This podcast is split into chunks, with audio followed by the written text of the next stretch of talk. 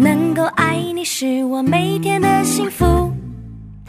My friend, my friend，和你一起是我每天的幸福。我是你一生好朋友，永远陪伴你直到永远。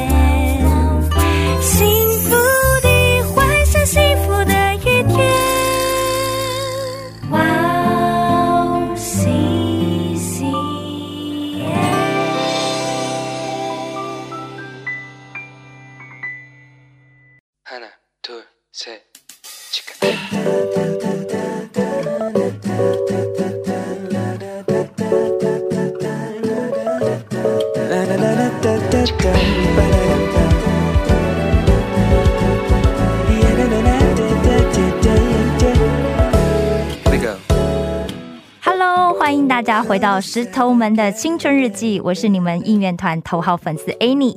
上次我们谈到了偏心，对吧？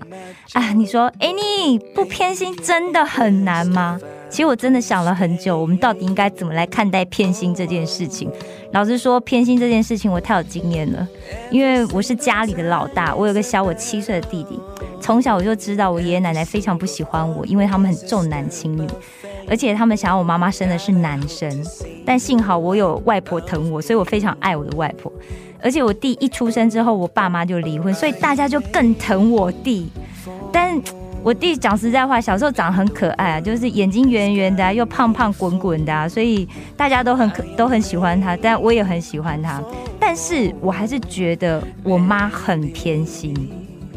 老实讲，我已经没有印象我爸到底偏心不偏心了。我只记得我妈非常偏心我弟，因为我弟小时候身体也特别不好嘛，然后所以几乎妈妈啊，就是什么舅舅啊、姑姑啊、爷爷奶奶，大家就是特别照顾他就对了。但长大之后呢，有一次我跟我弟我们一起参加了一个心理学的课程，我弟他却在那个课程里面，他就突然讲说，他觉得我妈比较偏心，他说我妈都是爱我的。我听到的时候，我就觉得哇，这真的天大误会耶！明明就是我妈比较爱他，为什么他会这样觉得呢？因为我从小啊，我妈都会从日本买很多什么五层的铅笔盒啊，什么电动机器人削铅笔机给他，而且我常常因为比他大嘛，我就还要去跑腿买补品给他吃，哎，但是我呢，我就什么都没有啊，而且我觉得小时候我弟什么都没做，只因为他是男生，他就赢了，他什么都不需要做。那我就常常就要功课就要读得很好啊，因为我妈就常常会告诉我说：“哎呀，你一定要拿第一名啊，你爷爷奶奶才会喜欢你。”所以我就要在学校表现得很好，然后表现得很独立，来证明我自己很有价值。但这些心路历程，我小时候是不知道的啦，也是长大之后去参加一些心理开发课程之后才发现。所以我今天呢，我不是来告诉大家怎么样才能让你的父母不偏心，我只能跟大家聊聊我是怎么重新去看待偏心这件事情。那上次我们有聊到上帝偏心吗？哎呦，坦白讲，我以前读旧约圣经的时候，我觉得上帝真的很偏心哎。比方说，为什么上帝就只看重亚伯的祭物，却看不上该隐的呢？结果害亚伯就被该隐杀啦，这可是人类史上第一宗谋杀案呢。而且，为什么上帝只只选亚伯拉罕赐福给他呢？那比方说，好雅各，雅各为什么也只疼约瑟呢？但当然，我现在呢，就是比较长大了嘛，成熟一点之后，而且开始学习更多跟圣经相关的事情。我看很多资料之后，整理出一点轮廓，跟大家聊一聊。我们现在谈谈该隐这个人好了。首先，大家知道一件事情，其实圣经当中的人名啊，经常跟这个人的性格或者是他的出生背景有很大的关联。那该隐这个字呢，在希伯来语，其实它最原始的一个人名的意思已经。不可考据了，但是我们能够追溯到呢，就是“该隐”这个字其实是跟制造金属的一个字根有关系。但这种金属呢，很可能是制造一些矛啊、刀啊这一类攻击的武器。而且“该隐”的字根跟另外一个字很、另外一个音很像的，这个字呢，是代表了竞争、好强、嫉妒、愤怒。哇，我们在。创世纪四章一节里面，我们看到一件事情啊，夏娃生了该隐的时候，他曾经说：“耶和华使我得了一个男子，所以我们可以猜想，该隐出生之后是多么得到夏娃跟亚当的重视跟疼爱。一个被极度疼爱长大的小孩，会不会养成一种很好强，而且喜欢争宠的性格呢？而且通常啊，就是长子长女，像我小时候，通常会觉得有一种唯我独尊的心态。所以，所以该隐会不会觉得啊，只要他献上的神就一定要接受呢？因为他是长子。但是我们在创世纪四章三节到四节里面呢，我们又看到一件事情，我们看到。亚伯献上的是头生的，也就是说是最嫩最好的哦。但该隐只是拿了地里的出产，但却没有说他是精心挑选最好的给耶和华。听到这里的时候，如果你是父母的话，你觉得你会比较疼谁？但也有可能你会说：啊，不是说上帝都不偏待人吗？那为什么还要偏心呢？上帝偏不偏心的问题，大家有兴趣的话，我们下次再讲。我们今天先来谈谈我们自己如何去面对不被偏心的心态。因为如果你是那个被偏心的，你应该不会有什么意见吧？通常问题是出在我们觉得我们不是被偏心的那一个，对吧？好，那就让我们来问问自己几个简单的问题。好，第一个问题就是：我是一个讨父母喜悦的小孩吗？唉。我曾经听过一个牧师分享这样一个圣经故事哦，他讲说，当耶稣受了约翰施洗后，从水里面上来，从天上传来了天父的声音，他说：“啊，这是我的爱子，我所喜悦的。”那这里面有两个很重要的词句，一个是爱子的爱，一个是喜悦。大家知道，哎，爱跟喜悦是不一样的。我们是爸爸妈妈生的嘛，所以爸妈一定都是爱我们的，对吧？但是。他不一定都喜悦我们哦。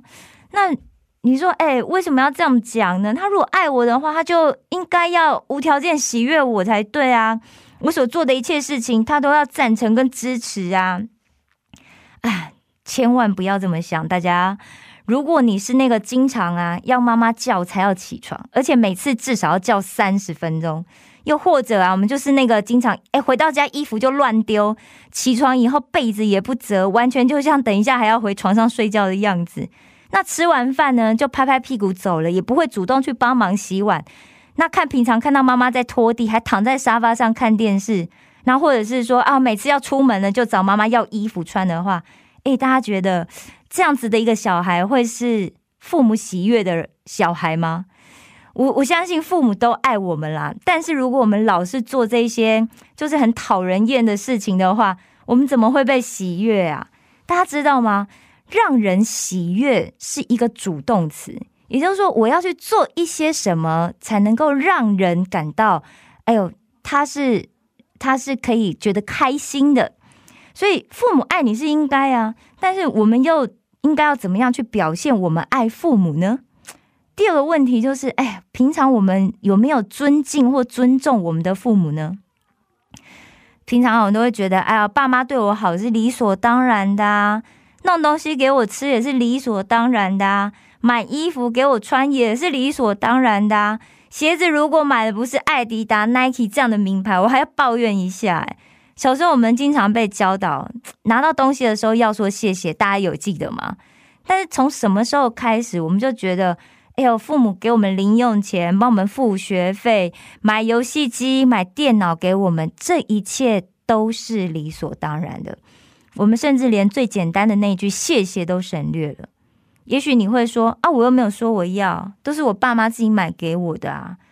你知道吗？那其实是因为爸妈观察到我们的需要，所以他主动的付出。可是我们有想过，其实爸爸妈妈供应我们的一切怎么来的吗？有看过爸爸妈妈在公司上班，因为要请假帮你送东西去学校而被老板骂、被老板冷言冷语的人举手。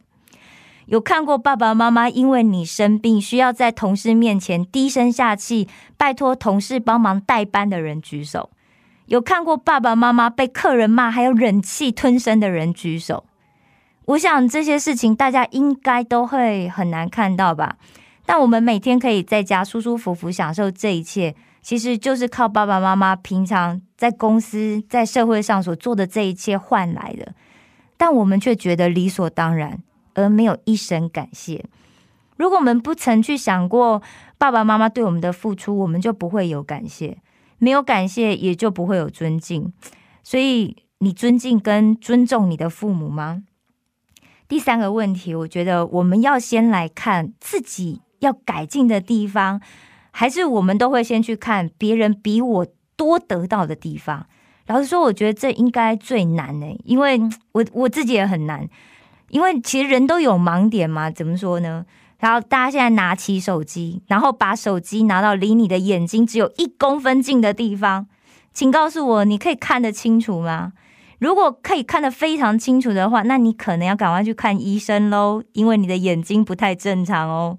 大部分的时候，我们都很难面对自己的缺点，我们都会要求爸妈你要来爱我们的缺点啊，但是我们却瞧不起兄弟姐妹里面有做的比我好的地方。我们大部分的人哦，都有一个 很糟糕的缺点，就是我们只会不屑那些做的比我们好的，却没有想要改变自己的想法或增进自己的能力。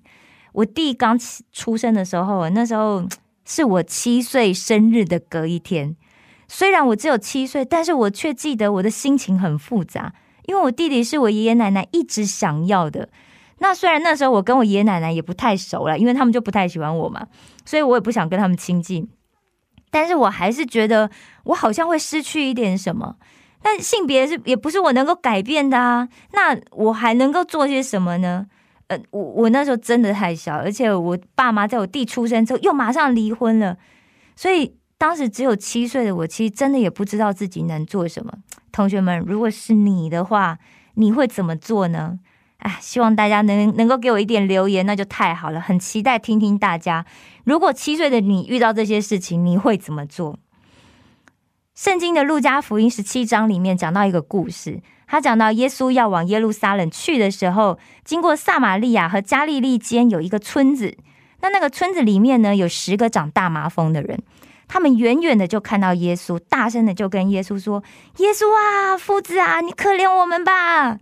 那耶稣看见之后，就对他们说：“你去把身体给祭司查看。”那就在他们去找祭司的时候呢，他们的大麻风就被洁净了，医治马上降临。那这当中呢，有一个人看见自己已经好了，就回来大声的归荣耀给神，又俯伏在耶稣的脚前来感谢耶稣。但大家知道吗？这个人其实他还不是犹太人哦，他是个撒玛利亚人，也就是说，他其实是被犹太人瞧不起，而且他是没有接受过正统犹太教育的人。那耶稣就讲啦：“哎，我刚洁净的不是十个人吗？那另外九个人在哪里呢？”除了这个外族人，就没有别人再回来归荣耀与神了吗？